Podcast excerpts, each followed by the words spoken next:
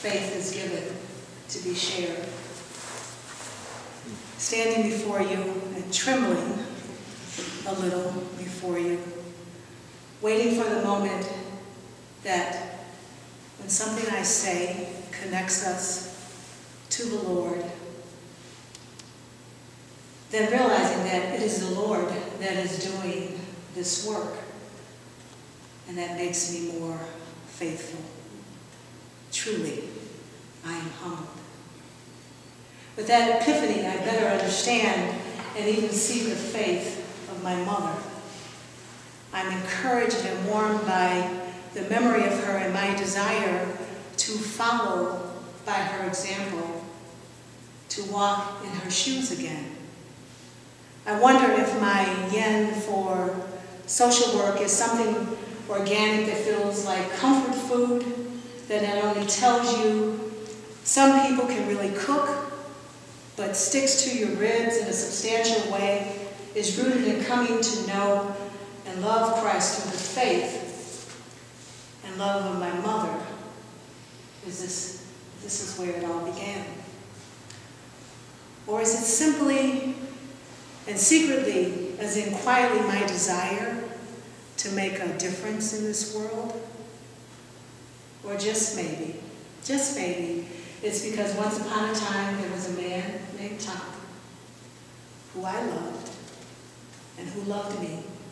And at the same time, and I blossomed so strongly that I was present and able to see him through his illness.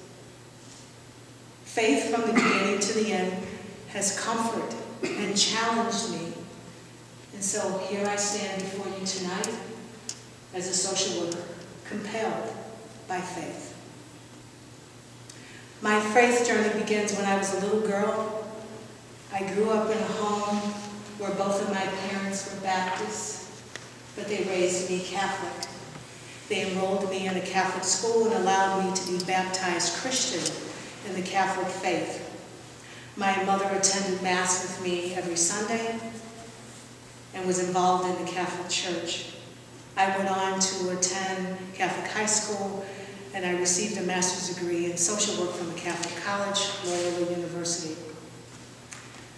My mother was very instrumental in planting the seed.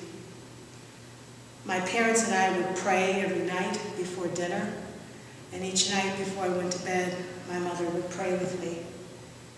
She led by her example of prayer. By the time I graduated from Loyola, I was already formed to want something more in my life, to want something more in my life. I was well taught to make a difference. I longed to be a transformative something, a person who makes a difference and makes things happen and makes life better. It didn't take rocket science for me to find social work. It took faith and it took time. Social work has not disappointed me. In fact, if not faith, it continues to call me to a vocational response that fits and seems right and feels good to me. I appreciate the honor and the privilege of being able to help patients and their loved ones find their way through unfamiliar territory. It's been a huge gift to feel sort of like a midwife for the dying to be present and to journey with Christ, with people at the end of their life. That's the important work that I do. That's what has meaning for me.